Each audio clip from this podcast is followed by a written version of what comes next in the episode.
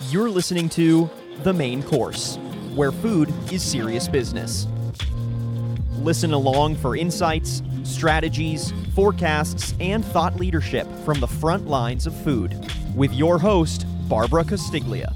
Welcome to the main course. Our guest today is Michael Haith, who's the CEO of Teriyaki Madness or T-Mad.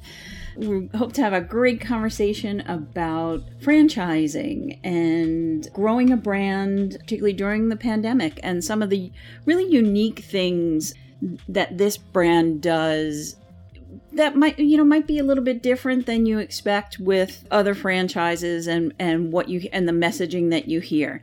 So welcome Michael and briefly describe what the concept is and and just why you're so passionate about it. Oh, yeah, thank you for having me. Um, why am I so passionate about Teriyaki Madness? It when I when I found the brand uh, about 6 or 7 years ago, um, it really clicked all the boxes for me. I've been in the restaurant business and in franchising my entire career. It's got um, delicious food that is healthy. Um, the business model works in so many different locations, from strip malls to um, non-traditional. Um, the food is delicious, and you know I can talk about the food all day, but everybody says their food is delicious, and we're something different. Um, you know, we're not sandwiches, we're not pizza, we're not burgers, and that's um, that makes all the difference in the world. Yeah, in anticipation of this interview, I actually did order um, from your Newark uh, Newark restaurant, and the food was amazing. Well, thank you. Um, so talk a little bit about the menu and and some of the more popular items, and kind of what the guest experience is when they're either walking in the door or online. Yeah, you know, we're about a neighborhood joint is is kind of what we position ourselves to be. Um, we really want to go ahead and, and have a flavor of the neighborhood or the urban environment or uh, even more of a corporate environment. Um, that's the experience. And, and, you know, we're simple. We focus on, we have less than 100 SKUs and we focus on just a few things that we do really well. We do chicken really well. Um, we've got some salmon and steak and tofu, but the cornerstone to everything we do is uh, chicken. And we use fresh chicken and we use high quality chicken and we grill it on an open flame. And then we um, toss it with some of our signature sauces and it's all customized. So when someone walks in the door they've got the option to go ahead and order a, one of our bowls any way they would like with a protein with uh, white rice brown rice fried rice or noodles. And we make our own all fresh vegetables. We cut fresh vegetables every day um, and that's really what we are. And if people want all the vegetables, they can get that. If they want just broccoli, that works too. That's the experience is getting a meal that they would like their way. It's not as difficult for us as it may sound because we have so few ingredients, but we can do them in so many different ways and do them really well. Who is your competition and how do you think you compare to them? Yeah, you know, I we, we always are looking at the competitive landscape. The short answer is we really don't have competition in our space. There's not a whole lot of um, even regional or national players. Uh, there's a fair amount of mom and pops that do either teriyaki or they do maybe Asian inspired food, Chinese, Japanese, Thai. Um, we really are one of the few branded solutions. How do we match up? I believe with the um, kind of new business model of delivery and outside the four walls, we really are one of the few branded Asian food concepts out there. So you have a concept called franchising with a soul. And what do you mean by that? And what would entice someone to become a franchisee? Well, franchising with the soul means that we're not a cookie cutter concept, although there's certainly quite a few commonalities amongst all of our shops. They all have the same flavor, they all have the same um, symbolic pieces that people know that we're a team a T-Mad. Um, we integrate with the neighborhoods. And that's really what soul means. It means that the owners have an option, an opportunity to provide their own personality into the culture and into the brand.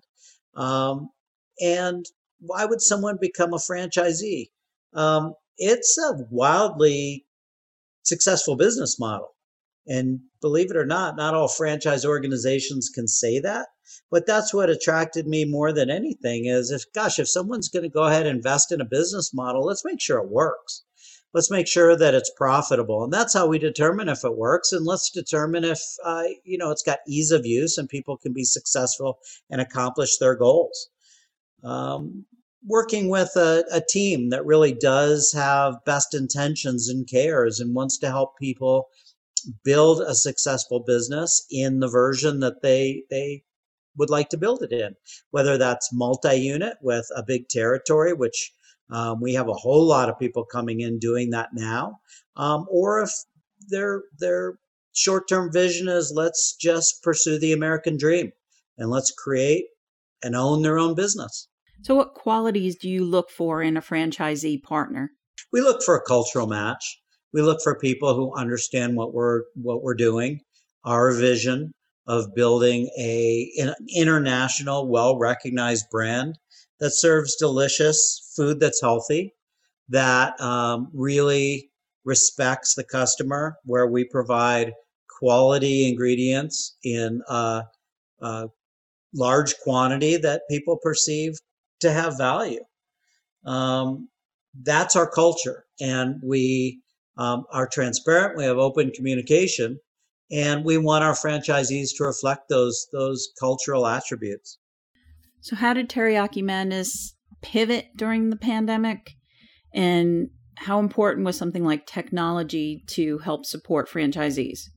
We didn't really pivot because we believe that technology is the cornerstone to, you know, to the restaurant business um, and the direction it's going.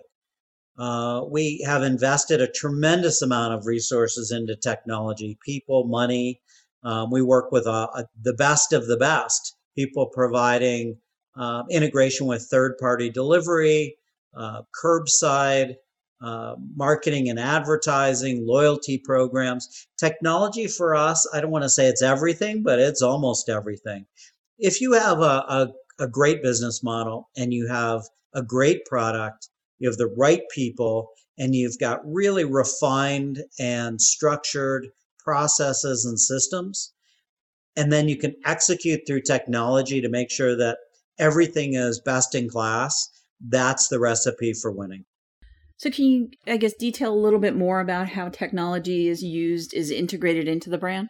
It's integrated throughout the brand from our app to inventory to our POS system to um, labor forecasting.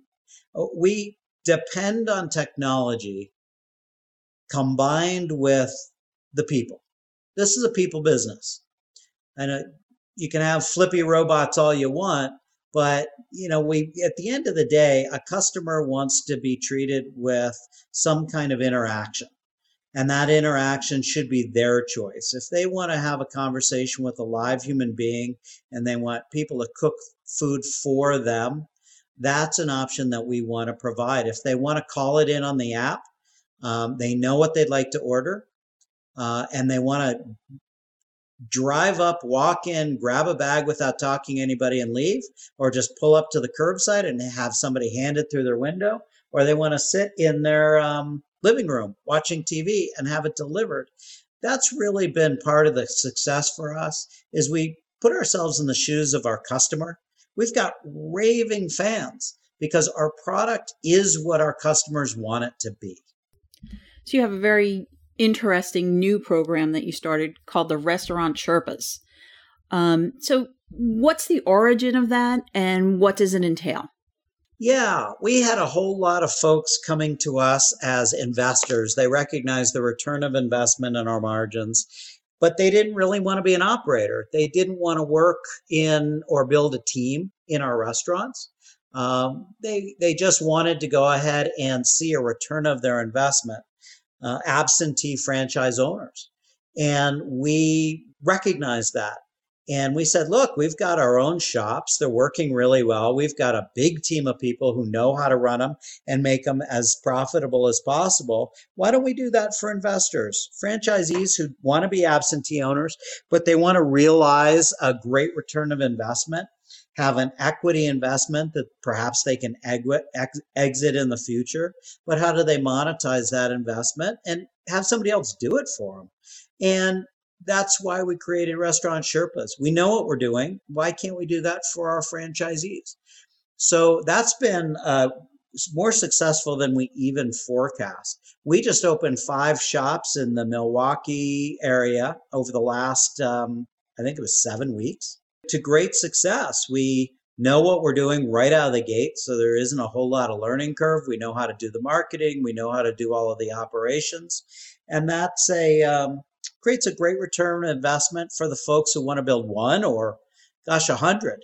If um, the business model works to the point where the margins are so high that um, you can carve off 3% to pay a management company to manage your investment, oversee the reporting, do all of the hiring and, and building and real estate and everything that's involved, then gosh, why not if you get a great return of your investment? Were you surprised by the amount of interest that you've seen in the program?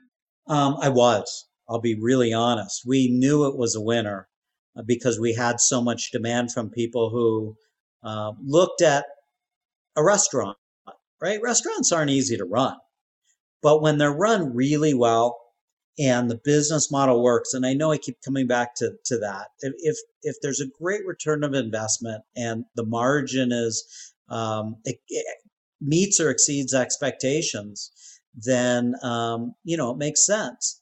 I didn't realize how much of a demand there was for it, but I will tell anyone who's thinking about doing something similar, it's really hard. There's a whole lot of investment involved in building the team, uh, finding the people who have the experience, um, making sure that it's all done really transparent with a lot of transparency and that the reporting is sound and that um, we, we go ahead and set the proper expectations. Um, that's really hard to do. We've had a learning curve. Um, we're still doing a great job, but we are, um, I, am not, yeah, I am surprised by it, but the traction that it's gotten probably is the most surprising thing to me of anything. Also, during the pandemic, you continue to expand and you added more than a dozen restaurants and you're still opening more throughout the end of the year.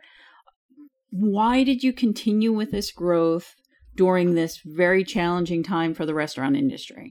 Well, you know, when the pandemic first hit, we got pretty darn scared. Uh, we didn't know what to expect. And yeah, I think everybody just hunkered down. We um, saw a drop in sales, you know, in 30% or so for a couple of weeks.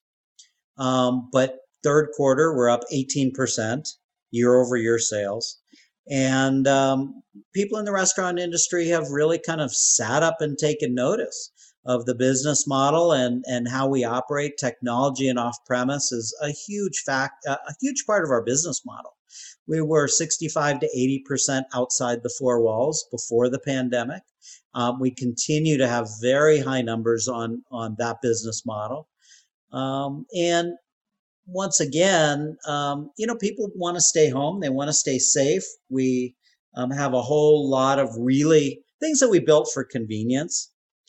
It's really our role to stay ahead of the game we thought that we were building a convenience business model for our customers. It turned out that we really built almost the perfect pandemic business model.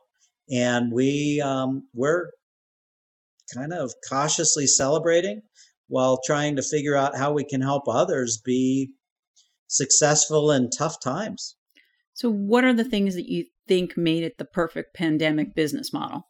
Well, you know, there's there's folks who don't want to go sit in a restaurant during the pandemic, um, and there's folks who want something perhaps um, uh, fresh made with fresh ingredients um, that you know maybe doesn't have. We don't have a drive-through. Um, we have curbside pickup, but it takes a minute to make everybody's food exactly for them. So high quality, um, low lower contact, and that tends to really work well. It worked really well for us in the in the recession, the Great Recession, where people were maybe trading down from dine-in restaurants, but they want something that is a little more special. The same thing is happening for a few different additional reasons with fast casual, and um, yeah, I think that's how we positioned ourselves with our technology and our business model to really kind of fit into our customers' needs. So, as you continue to grow, what are you going to be looking for in terms of geography and demographics when you do site selection? Are you going to look for more of a drive through model? We're not. We, um, you know, we, we're always in research and development, exploring different business models, whether it's ghost kitchens or drive through. Um, we don't necessarily believe that that's going to work for us now, but we're not going to discount it. We'll constantly be looking at those things. Um, what we we we focus on is um, you know what works and what's going to continue to work. Right before the pandemic, you had your own health issue.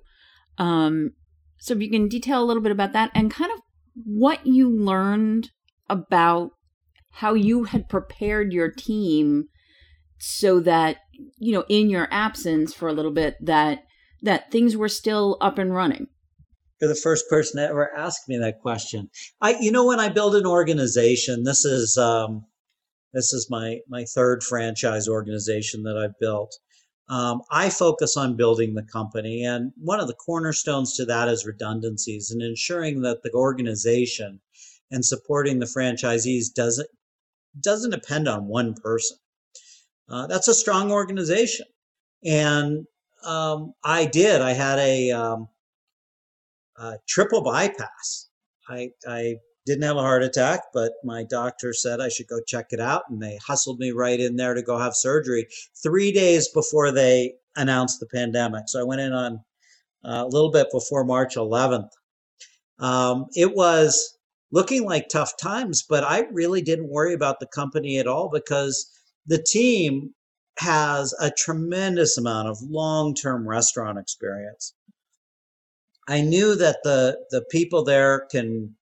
I mean, what do I add? My job is uh, visionary. I my job is to make sure that I understand where we're going and what the future is. And if I'm doing my job, then I communicate that constantly to to the team.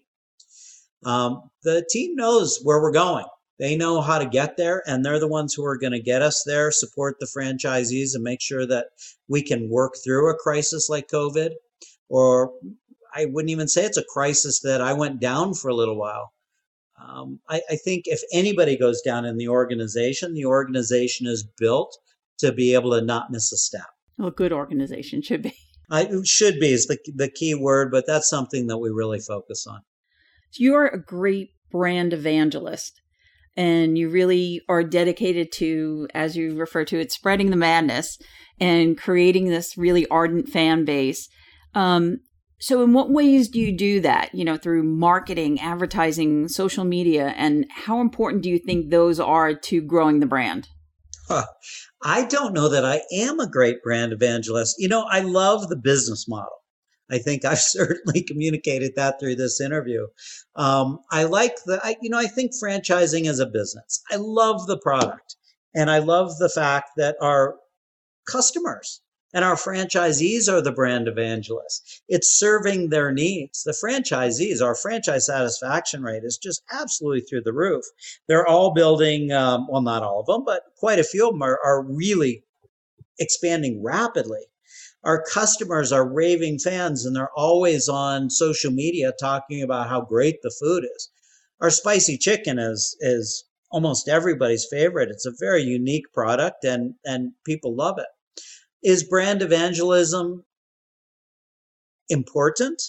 Um, from the right people, from the consumers and the franchisees, yeah, super important. I want people to to really own what they're doing and love what they're doing. Um, coming from me, I think it, it almost is taken as a, a, little superficial because they would expect that from me. Um, do I love the brand? Do I love the food? Do I love our franchise system? Do I love our team? Uh, absolutely. Um, but at the end of the day, what attracted me to buying the company from the founders was the food, the business model, the profitability for the franchisees, and that raving fan base of evangelicals who just can't get enough of the food. So let's talk about the marketing and advertising aspect. Um, how important do you think that is in in still building awareness of the brand in you know the new locations that you're going to? Yeah, hundred percent. That is that is everything. We've got to educate people um, by getting the food in their mouths and having them experience what we do. Uh, once they do that, and maybe even they do it two or three times, they're loyal fans for life. And how do we create that consistency? We've got to have consistency from teriyaki shop to teriyaki shop. Um, it's that that piece that isn't necessarily advertising it's word of mouth advertising and our marketing is really about awareness and education and yeah it's important last question um, what excites you about the future of the restaurant industry now well, I think COVID forced an evolution. Um, I like to say I think it jumped forward about three to five years overnight. I used to read articles from really well known presidents or CEOs of brands where they'd say they would never change to do this or change to do that. And they were forced to make that change to, to just stay alive through the pandemic. What excites me about the future is I think that there's a whole lot of people who are sitting up and paying attention to what the consumer wants versus what has worked over the past 20 years. Um, the world is changing, it's always changing. And the pandemic just said, hey, you guys need to pay attention um, because it's changing and you're not going to survive. But how do we thrive? And customer convenience is job one. Providing alternatives that include um, psychographics of the customer, where they're looking for something healthier, they're looking for something different, they're looking for the convenience, and really listening. I think that that everything I've talked about today is listening to our franchisees who are on the front lines and listening to our customers who um, eat our food on a regular basis. What do they want to see? What what are their actions telling us we need to be focused on? So R and D for us is a, a big piece of what we do. Thank you so much, Michael. Well, thank you. My pleasure.